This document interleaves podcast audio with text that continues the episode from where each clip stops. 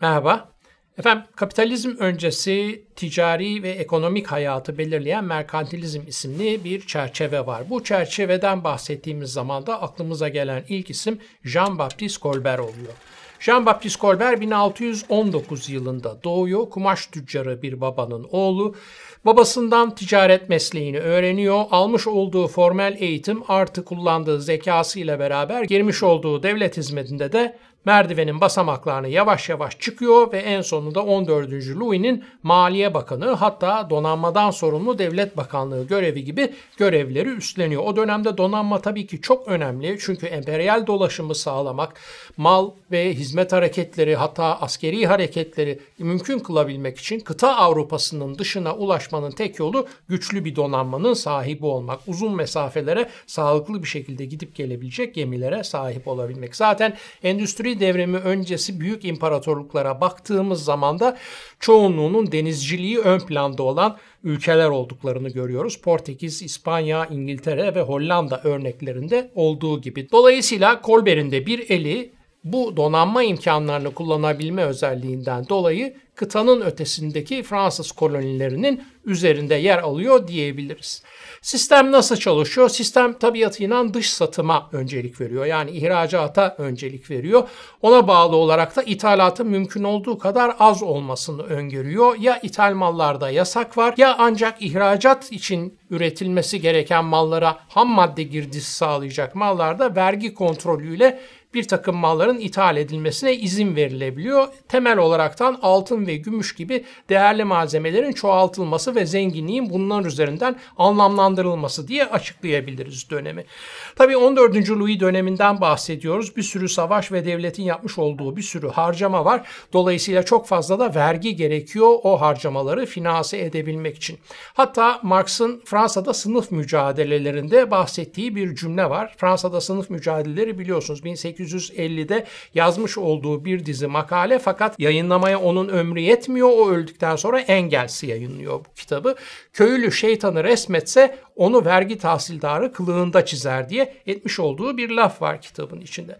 Bu dönemde ticaret burjuvazisinin yükselmekte ve güçlenmekte olduğunu görüyoruz. Ancak bunun kamusal alanda daha doğrusu kamu erki açısından herhangi bir temsili olamıyor. Orada iş hala soy ve soyluluğa dayanıyor. Zaten biliyorsunuz biliyorsunuz sonunda elbise iyice dar gelmeye başladığında patlayacak ve sistem tamamen e, farklı bir yöne evrilmiş olacak. Colbert İngiliz Doğu Hindistan şirketi ve e, Hollanda Doğu Hindistan şirketinin gölgesinde Compagnie Française pour le Commerce des Indes Orientales diye bir şirket kuruyor. Yani Doğu Hindistan'la ticaret için Fransız şirketi e, uzak ülkeler yani kıtanın ötesinde Hint coğrafyasına yakın ülkelerde ticaret yapmak bunun amacı. Ticaret yapmak derken tabii lazım olan kaynakları, ham maddeleri temin etmek bir miktarda kendine pazar oluşturmak. Bunun dışında da hamleleri var tabiatıyla. ithal ikamesi gibi adlandırabileceğimiz bir sistem uyguluyor. Yani işte mesela ne bileyim camı Venedik'te mi çok iyi yapıyorlar? Oradan cam ustaları getirtiyor. Yanlarına Fransız çıraklar veriyor. Fransızlar işi öğrendikten sonra da cam ithalatını kesiyor ki içerideki camla beraber dışarıya kaynak aktarımını bir şekilde durdurabilsin diye. Gene Gent kentindeki Flaman kumaşçılara büyük tekstil atölyeleri kurduruyor vesaire diyebiliriz. Bu dönem dönemde meslek örgütlerinin de önem kazandığını görüyoruz. Yani loncaların da önem kazandığını görüyoruz. Yeni yeni iş kollarına lonca olma hakkı veriliyor. Artı bölünmelerle yeni yeni küçük meslek örgütleri yaratılıyor. 150 tane yaklaşık loncaya ilişkin ferman çıkıyor Kolber'in olduğu dönemde. Bu yeni fermanlarla beraber yeni faaliyet alanları, hareket alanlarının çerçeveleri daha doğrusu artı o alanlarda sunulacak olan mal ve hizmetlerin alt ve üst kalite sınırlarının belirlendiğini görüyoruz. Mesela kumaşçısınız sizin için belirlenmiş bir kalite standardı var. O kalite standardının altında bir satış yaparsanız ve sizin hakkınızda şikayet olursa cezalandırılıyorsunuz. Gidiliyor mahallenin ortasında bir direğe bağlanıyorsunuz. Üzerinize de hatalı üretmiş olduğunuz kumaş parçası iliştiriliyor. Günlerce insanlara rezil oluyorsunuz. Tabi bardağın dolu tarafından bakarsak üç tarafa farklı bir menfaat sağlayan sistem lonca sistemi. Üyelere menfaat sağlıyor. Çünkü lonca üyesi olmadığınız zaman o iş kolunda faaliyet gösterme imkanınız yok. Mikro tekeller oluşuyor diyebiliriz. Yani siz bir parfümcüsünüz fakat parfümcüler loncasına üye olmadığınız sürece parfümünüzü gidip işte Paris'in merkezinde bir yerde satabilme imkanınız yok. Dolayısıyla üyeler için böyle bir menfaati var. Halk için menfaati belki en az olan menfaat diyebiliriz. Çünkü bu nitelik garantisi yani kalite garantisinin dışında loncalar kendi mikro tekel olma haklarının gerektirdiği yüksek fiyattan hiçbir zaman kaçınmıyorlar. Dolayısıyla halk da lonca üyelerinden almış olduğu hizmetin kalitesiyle tatmin olmak durumunda kalıyor. Taht için bir de menfaat var ki aynı ayak bastı parası gibi her lonca kurulurken belli bir bedel tahsil ediyor. Artı yıllık olarak da loncaları tabii ki vergilendiriyor saray. Efendim 1673 yılında Kolber bir ferman çıkartıyor ve diyor ki e, hali hazırda yapmış olduğun iş Müesses loncalardan herhangi birinin görev tanımları içinde yer almıyorsa veya herhangi bir loncanın içindeyseniz de artık elbise dar geliyorsa ve ayrı bir örgütlenmeye gidilme gereğini duyuyorsanız bana bir öneride bulunun. Ama öneride bulunurken tabii mallar ve hizmetlere ilişkinde bir protokol, bir çerçeve çizerek gelin bana diyor. Tabii bunu yaparaktan bir taşla iki kuş vurmaya çalışıyor. Yeni yaratılmış olan loncalarla yabancı malların ikamesini yani o ithal ikamesi ürün e, ortamını oluşturacak artı tahta gelir sağlayacak. Her dönemde de böyle ayrıcalıklı bir konuma sahip olup da koruma duvarları arasında ticaret yapmak isteyen tüccarlar tabii ki bulunuyor. Parisli bir grup tüccar da 27 bin livre bedel ödeyerekten sıcak soğuk içecek taze olmamak kaydıyla meyve ve yemiş satmak üzere limonadiye yani limonatacılar loncasını kuruyorlar. Limonatacılar loncasının üyeleri önce seyyar satıcılar olarak ortaya çıkıyorlar. Daha sonra şık dükkanların sahibi oluyorlar. En sonunda da limonatanın yerini kahve aldığında o limonatacı dükkanlarının bugün bildiğimiz kafelere dönüştüğünü görüyoruz. Limonata dünyanın en eski meşrubatlarından bir tanesi. Daha önce bahsetmiştik limon Asya kökenli bir bitki. Ee, bizimde de çok yaygın olarak kullanılan bir içecek. Hatta Osmanlı şerbet kültürünün günümüze yansıyan en belirgin özelliği belki de limonatadır desek yanlış bir şey söylememiş oluruz. Eski yazılı kaynaklar Mısır'da karşımıza çıkıyor. Mısır derken ama antik Mısır'dan bahsetmiyorum. 11-12. yüzyıl hatta Nasır Hüsrev'in günlüklerinde limonatadan bahsedildiği rivayet olunuyor. Ancak tabi doğuyla sınırlı kalmıyor. Batı hatta en son gittiği ülkede en yaygın içecek oluyor. Yani Amerika kıtasında Amerika Birleşik Devletleri'nin neredeyse bir dönem milli içeceği haline dönüşüyor. Bunun sebebi biraz da orada gelişmekte olan tutucu alkol karşıtı akımlar. Belki internette görmüşsünüzdür. Alkole değen dudaklar benim dudaklarıma değemez diye 1900'lerde kadınların ellerinde pankartlarla gösteri yapmış oldukları fotoğraflar mevcut. Alkol yasağının yani prohibition dediğimiz o ileri dönemde çıkan alkol yasağının öncesinde de alkole karşı bir inanç sistemine bağlı tepki var Amerika'da. 1800'lerin sonları 1900'lerin başlarından bahsediyorum.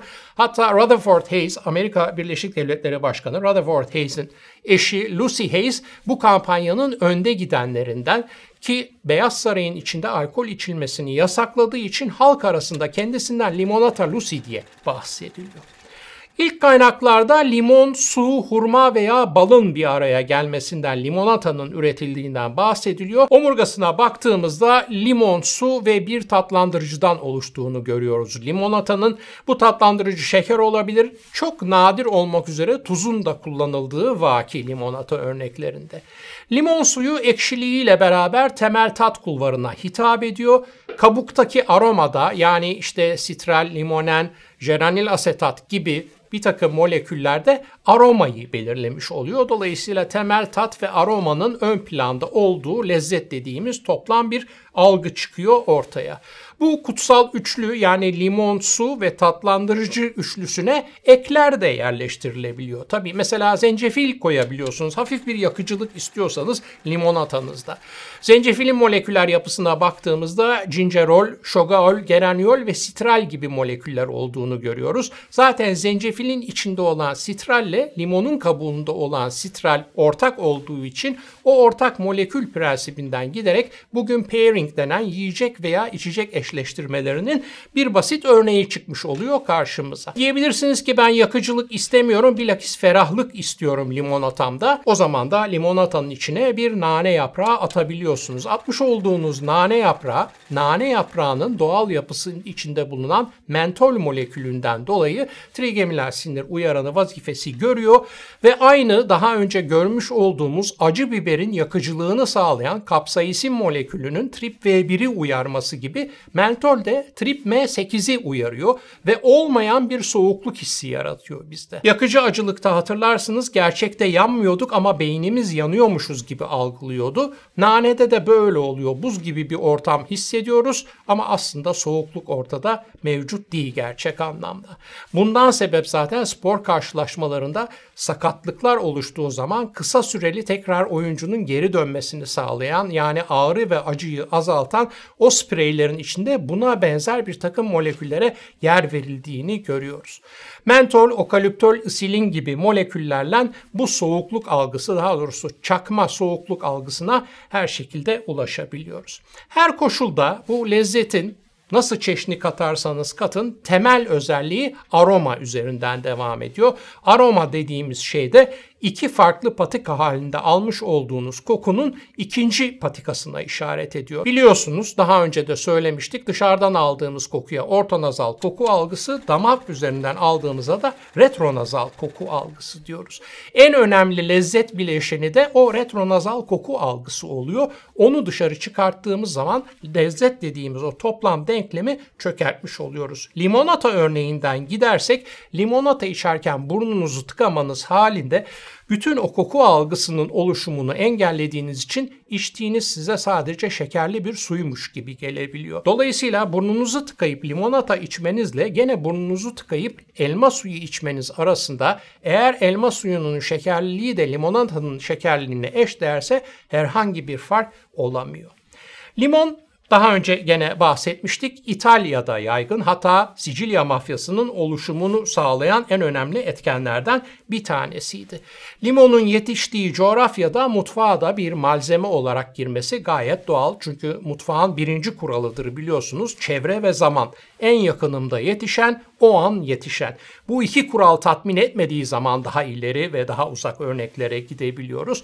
Dolayısıyla limon yetiştiği bölgelerde elbette ki mutfak kültürünün bir parçası olabiliyor.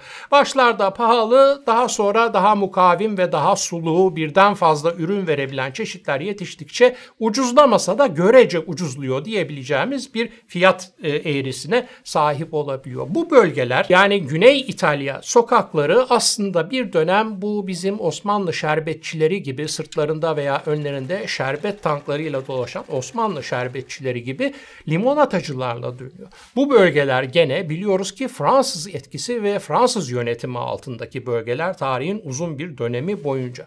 Dolayısıyla burada mevcut Fransız yetkilileri de var ve bu yetkililerden bir tanesi de Kardinal Marazin. Kardinal Marazin bir gün sokakta bir limonatacı görüyor ve gidip bir adet limonata alıyor. Tabii Kardinal Marazin dediğimiz zaman dönem itibarı 600 tane koruma aracıyla dolaşan bir devlet görevlisinden bahsetmiyoruz. Dolayısıyla bu işlem nispeten kolay gerçekleşebiliyor. Ve limonatayı içtiği zaman diyor ki aa diyor bizim diyor Lavaren diyor Le Cousinier Française de diyor. Bundan bahsetmişti diyor. Çok da güzel bir içecekmiş diyor. Niye bizimkiler Fransa'da bunu içmiyorlar acaba diyor. Gelsin diyor bizde de satılsın bu diyor.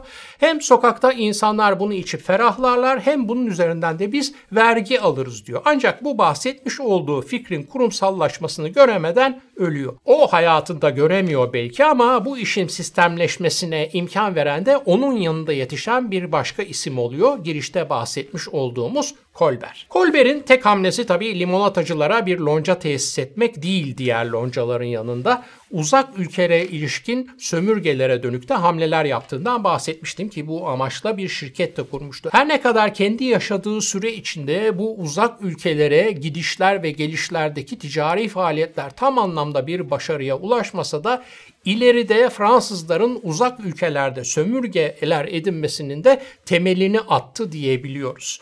Bu 50 yıl, 100 yıl sonra da gerçekleşebilen bir durum haline dönüşüyor. Mesela 1852 yılının Temmuz ayında 2. Cumhuriyet'in başkanı ki daha sonra biliyorsunuz 2. Cumhuriyet'te Cumhurbaşkanı olmasına rağmen tekrar seçilemeyeceğini anlayınca Cumhuriyeti lağvedip imparatorluğa dönüştürmüş olan bizim bildiğimiz Napolyon Bonaparte'ın yeğeni 3. Napolyon'un emriyle donanma 14 tekne ve 2500 askerle beraber Danang'a saldırıyor. Oradan da Saigon'a geçiyorlar.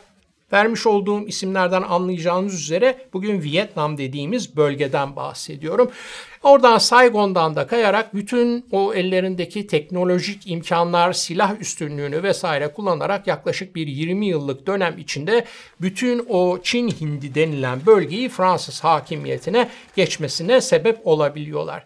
Cochinchina, Annam yani Vietnam'ın orta bölgeleri, Tonkin yani Vietnam'ın kuzey bölgeleri devamında Kamboçya ve en sonda Laos'la oluşan dev bir toprak parçası Fransız kontrolüne giriyor. Hindi-Çini Birliği olarak isimlendirilen bir şekilde. Tabii bunların yapılma amacı da görünür söylemde buralara uygarlık getirmek olaraktan açıklanıyor. Uygarlık getirmek deniyor ama sanki 2000 wattlık bir elektrik süpürgesi çekermiş gibi sömürüyorlar bu toprakları. Yönetimde bir kere etkin mevkilerde Vietnamlı tutmuyorlar. Onların yerine Fransız koloni görevlileri geliyor. Buraları zengin yerler bu arada. Kömür, kurşun, çinko, pirinç ve ileride çok önemli olacak olan kauçuğun yetiştiğini buralarda görüyoruz. Bütün bunlar da ülkeden dışarıya ihraç ediliyor. İhraç ediliyor ama bu ihracdan elde edilen gelir ancak Fransız tüccarlara veya onlarla işbirliği yapan ve bir anlamda frankofil olmuş yani Fransızları çok seven yerli Vietnamlı işbirlikçilerine gidiyor. Yani yandaşlarına gidiyor. Bir takım teknik geliştirmelerde bulunuyorlar. Mesela işte Mekong Deltası'nda pirinç üretimini dört katına kadar arttırıyorlar. Pirinç üretimi artıyor ama köylülerin kişisel tüketimleri düşüyor. Dolayısıyla köylü aç. Her taraf pirinç kaynıyor fakat o pirinçler satılıp işte o arazilerin sahiplerine para getirmek üzere işleme dönüştürülüyor. Yeni tarım alanları açılıyor. Yeni tarım alanları açıldığı zaman tabii beklersiniz ki işte topraksız köylüler veya fakir köylülerinde toprakları olsun diye ancak öyle olmuyor. Yeni açılan alanlar ihaleyle satılıyorlar. Dolayısıyla parası olanlar, zaten parası olanlar daha fazla toprak sahibi olmuş oluyorlar. Öyle bir hale geliyor ki nüfusun %3'ü bütün Vietnam toprağının %45'ini kontrol eder hale geliyor. Bu dönemde normal bir Vietnamlı vatandaşın bu işletmelerden herhangi birinde çalışıyor olmasa da senede 30 gün mesela zorunlu çalışma mecburiyeti var. Gidip burada çalışmak zorunda. Buralarda çalışan insanlarsa inanılmaz uzunluklarda çalıştırıyorlar. Yani 14-15 saat boyunca çalıştırıyorlar.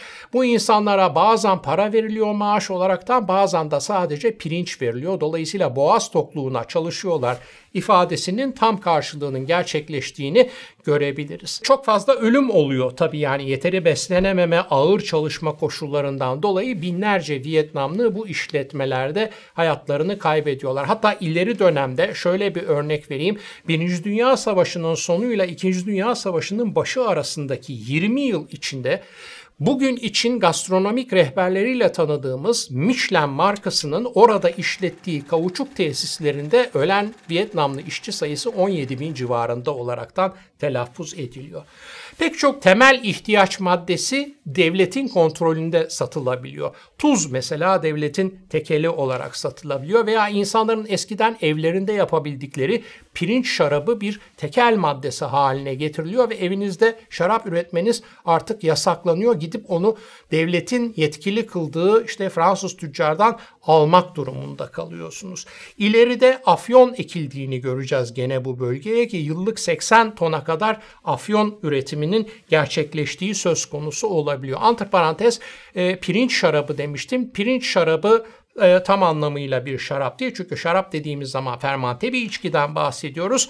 Halbuki pirinç şarabı fermente edildikten sonra damıtılan bir içki. Zuo ismi veriliyor e, Vietnam'da. E, pirinç ilk başta bir miktar püre haline getirilip fermente ediliyor. Ondan sonra bir veya iki kere distile ediliyor. Distile edilmesiyle beraber 20 derece ile 50 derece arasında alkol kuvvetine sahip bir içecek haline geliyor. Bir dönem pirinç şarabı, tuz ve afyonun satışından yaklaşık 600 milyon frank yani bugünün e, rakamlarıyla 5 milyar dolar civarında gelir elde ediliyor Vietnam'dan dış satışlarıyla beraber. Pirinç şarabı demişken 20 derece ile 50 derece arasında hacme göre alkole sahip olan bu içecek hem olduğu gibi içilebiliyor hem bazı aromatik maddeler enfüze edilerekten daha farklı bir lezzet profiline ulaşılabiliyor. Mesela içine erik konulabiliyor veya içine kayısı konulabiliyor. Zuo Tok diye bir içecek var mesela tamamen ilaç olma amacını taşıyan pirinç şarabına bu isim veriliyor. Tamamen ilaç olma derken üreme ile ilgili bir sorun varsa, iktidarsızlık veya çocuk sahibi olamama gibi durumla karşı karşıya kalınıyorsa Zuo Tuok içiliyor. Zuo Tuok nasıl yapılıyor? Pirinç şarabının içine hünnap konulabiliyor, ginseng konulabiliyor veya belki fotoğraflarını görmüşsünüzdür. O şişenin içinde yılan veya akrebin enfüze edildiğini görebiliyoruz. Bu dönemde tabii köylülerin kendi arazileri varsa toprak ağlarına şiddetle borçlandıklarını görüyoruz. O borçların faizlerinin ödenememesiyle beraber topraklarını da tabii kaybediyorlar. Fransızların tek yaptıkları Vietnam'da bu değil. Geldiklerinde mesela Hanoi'deki geleneksel yapılar alaşağı edilip Fransız kolonyal mimarisi geçiyor onun yerine. Hak yemeyelim hastane, baraj, kanal gibi yatırımlar da yapıyorlar. Ancak bu yatırımların bütün finansmanı vergilerle oluyor. O vergileri de işte fakir halk ödemek durumunda kalıyor. Olumlu olarak yaptıkları şeylere bakarsak ilk öğretimin yaygınlaştırılmasının olumlu bir hareket olduğunu görüyoruz. Keza Hanoi'de bir üniversite kuruyorlar. Ayrıca belli koşullara uygunsanız Fransa'daki üniversitelere gidebilmeniz için ayrı bir Vietnamlı kotası ayırıyorlar. E, bu dönem yaklaşık bir 60-70 yıllık dönemden bahsediyoruz. Tabii dediğim gibi ileride kavuçuğun da çıkmasıyla böyle elektrik süpürgesiyle çeker gibi Vietnam'ın sömürüldüğü dönem. Ama bu tabii 1930'lardan itibaren yavaş yavaş değişmeye başlıyor. E, 1930'larda Ho Chi Minh'in Annam Komünist Partisi ile Çin Hindi Komünist Partisi'nin bir araya gelmesinden oluşan Vietnam Komünist Partisi'nin başına geçmesi, 1945'te Vietnam'ın kuzey bölgelerinin Vietnam Komünist Partisi'nin kontrolüne girmesi, devamında da 1949'da olan iki olay. Birincisi Çin Halk Cumhuriyeti'nde Çin Komünist Partisi'nin iktidara gelmesi, artı gene 1949'da Sovyet Sosyalist Cumhuriyetler Birliği'nin ilk atom bombası denemesini yapmasıyla beraber Amerika Birleşik Devletleri'nde yani o 2. Dünya Savaşı sırasında bir koyup beş toplayan küresel güçte bir panik başlıyor. Panikle beraber 1954'te Eisenhower domino teorisini telaffuz ediyor. Domino teorisine Asya'daki herhangi bir ülke komünistlerin eline geçtiği zaman bir domino taşı nasıl ard arda yıkılırsa komşu ülkelerde öyle komünizmin eline düşebilir. Dolayısıyla biz bunun karşısına bir önlem almak durumundayız, müdahil olmak durumundayız diye önce gidip Vietnam'da Fransızlara yardım etmeleri, teknik ve danışman desteği vermeleri, daha sonra da kendi ordularıyla tamamen oraya girmeleri ve Vietnam Savaşı diye bildiğimiz dönemin başlaması ortaya çıkıyor. Sizin de bildiğiniz gibi. Ancak bu da tabii sonsuz sürmüyor. Gene hepimizin bildiği gibi 1973 yılında elçiliğin çatısından helikopterle ayrılan son Amerikalı görevliler ve Vietnamlı işbirlikçileriyle beraber Vietnamlılar zaten buraya hiç gelmemeliydin yaprağım hadi güle güle bakalım deyip onları oradan yolcu ediyorlar. Bu Vietnam'daki Fransız varlığının geçerli olduğu dönemde bir isim, bir Fransız vatandaşı da Vietnam'a gidiyor. Giden bu Fransız vatandaşının ismi Alexander Yersin. 1863'te İsviçre'de doğuyor. Daha sonra Fransız vatandaşı oluyor. Almanya'da Marburg'da tıp eğitimi görüyor. Robert Koch'la beraber çalışıyor. Daha doğrusu onu asiste ediyor. İşte antraks ve kolera üzerine yapılan çalışmaları son derece biliniyor biliyorsunuz. Oradan Paris'e geçiyor. Louis Pasteur'ün laboratuvarında Emil Roux'un arkadaşı haline geliyor. Hatta Emil Roux ile beraber Cornicobacterium difteriye'nin ürettiği difteri toksininin sorunun esas sebebi, difterideki sorunun esas sebebi olduğunu, ölümcül darbeyi onun vurduğunu ortaya çıkarıyorlar. Fransız vatandaşı oluyor bu dönemde Yersin ve gidip bir Fransız şirketinde işe giriyor. Messagerie Maritime diye bir denizcilik şirketinde işe giriyor. Bu şirkette Güneydoğu Asya'da gemi seferleri yapıyor. Orada tıp sorumlusu oluyor.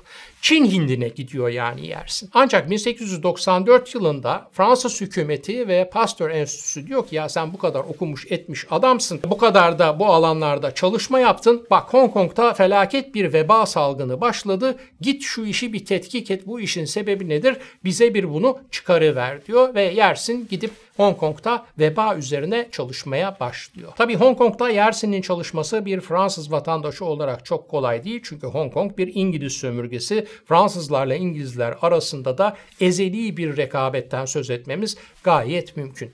Üstelik Hong Kong'da tek veba çalışan da o değil. Kitasato Shibasaburo diye bir Japon bilim adamı, bir bakteriyolog da ki meşhur bir bakteriyolog da orada çalışıyor. Kitasato Bey Japonya'da çok önemli bir bilim insanı. Kohla Berlin'de tetanozun tedavisi üzerinde çalışmalarda bulunmuş. Bugün de tabii onun ismi son derece onurla anılıyor. Hatta bir Japon parasının üzerine zannediyorum bin yenin üzerine de fotoğrafı kullanılıyor. Efendim Hong Kong'da o dönem veba çalışmak istiyorsanız ortam son derece bereketli. Bereketli derken şunu kastediyorum. Bir kere bol bol kanda bakteri bulabilme imkanınız var. Veba ortalığı kasıp kavuruyor. Artı o şişmiş lenf nodülleri yani o bubon denilen ki vebanın ismi de zaten bubonik veba diye geçiyor. Onların içinde de bakteriye ulaşma imkanınız var. Bulduğunuz bakterileri kültür ortamında tekrar üretme imkanınız var ve izin verildiği sürece de neredeyse sınırsız otopsi yapabilme şansına sahipsiniz. Dolayısıyla bu bereketli ortamda iki tane önemli bilim insanının veba çalışmak üzere aynı coğrafyada bulunduğunu görüyoruz. Kitasaro Bey ve Yersin Bey.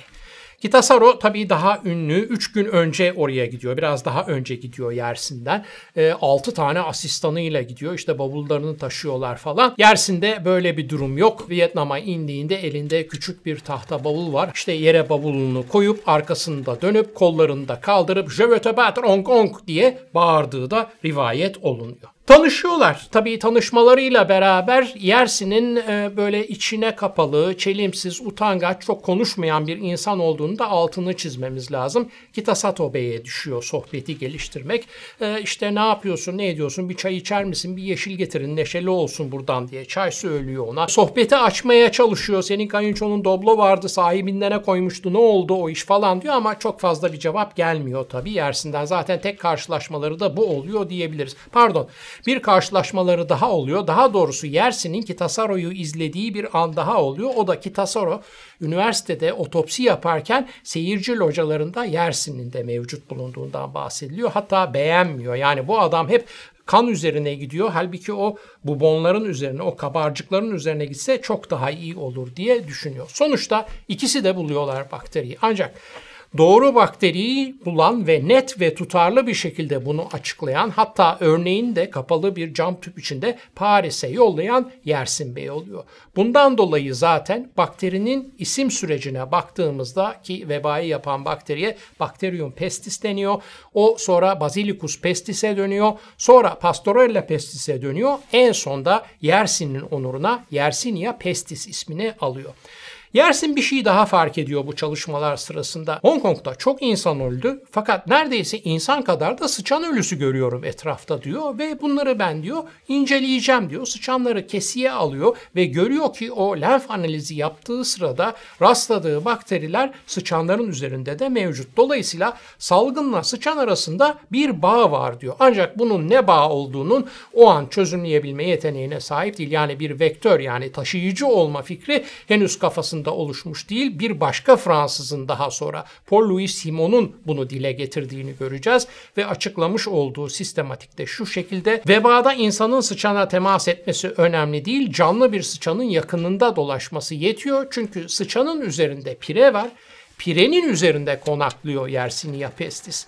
Sıçan öldüğü zaman pire insana sıçrıyor. Tabii beraberinde Yersinia pestisle beraber insan öldüğü zaman da tekrar sıçana geçiyor. Dolayısıyla böyle bir ölüm zinciri oluşmuş oluyor. Ancak bu tabii çok ileride fark ediliyor.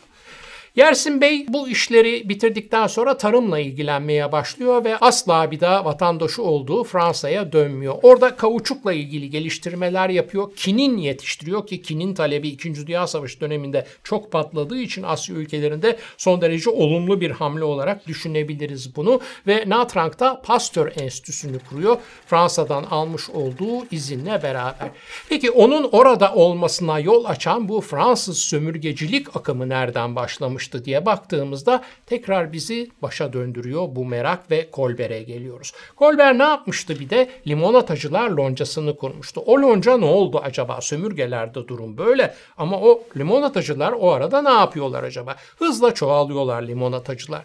Önce sırtlarında e, şerbetçi gibi taşıyorlar. Daha sonra çok şık mekanlar açıyorlar. Çok seçkin mekanlar bunlar. Şık masalar var. Servis edenler son derece şık giyinmiş insanlar. Kristal avizeler var. Servis sunumları da çok hoş. Yani hiçbir zaman bugün bildiğimiz işte iskeledeki büfedeki limonata sunumu gibi koca bardaklar içinde değil bilakis shot bardağı tabir edilen küçük bardaklar içinde sunulan kıymetli bir içecek olaraktan satılıyor limonatalar. Akça pakça insanlar yüksek sosyete yani ot sosyete gidiyor buralara. Asla berduşların girmediği, fuhuşun yer almadığı bir takım nezih mekanlardan söz etmiş oluyoruz. Biz Fransa dediğimizde aklımıza her ne kadar içecekle bağlantılı olarak şarap geliyor olsa da ve Fransa bir şarap ülkesi olarak biliniyor olsa da ki bu da haklıdır hem iç tüketim hem karşılarında üzüm üretemeyen ve şarap üretemeyen dolayısıyla İngiltere pazarı olması sebebiyle Fransa'da şarapçılık çok gelişmiş olmasına rağmen belli bir dönemde baktığımızda şarapçılar loncasının üye sayısının 2000, limonatacılar loncasının üye sayısının da 2800 civarında olduğunu görüyoruz. Yani tarihin öyle bir dönemi oluyor ki Paris'te en azından limonatacı sayısının şarapçı sayısından neredeyse %40 fazla olduğunu söyleyebiliyoruz. Sade içilebiliyor limonata ama tabii esas getir, gelir getiren kısmı çeşnilendirilmiş limonatalar oluyor bu mekanlarda satılan. Ee, baharat veya daha önce de bahsetmiştik amberden. Amber konularak çeşnilendirilmiş bir takım limonataların satıldığını görüyoruz. Hatta 1676 yılında loncalaşmanın yasal hale gelmesiyle beraber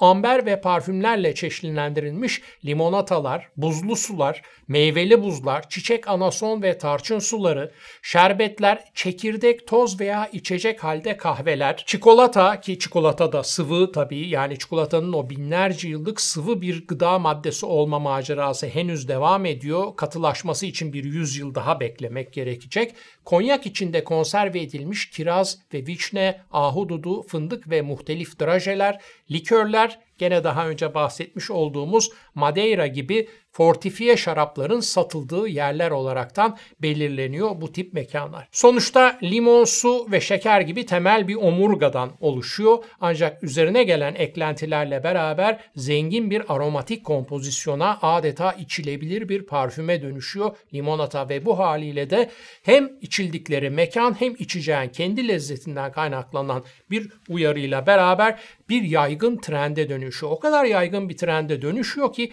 ileride Marie Antoinette'in o Petit Trianon'da vermiş olduğu davetlerdeki kıyafet baloları diyebileceğimiz parti tipi davetler bunlar. Kendisinin seyyar limonatacı kılığına girip de konukları eğlendirdiğinden bahsedebiliyoruz.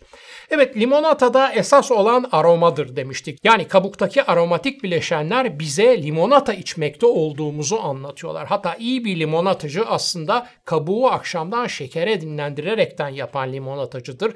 Limonun suyunu sıkıp da şekerle karıştıran değildir biliyorsunuz.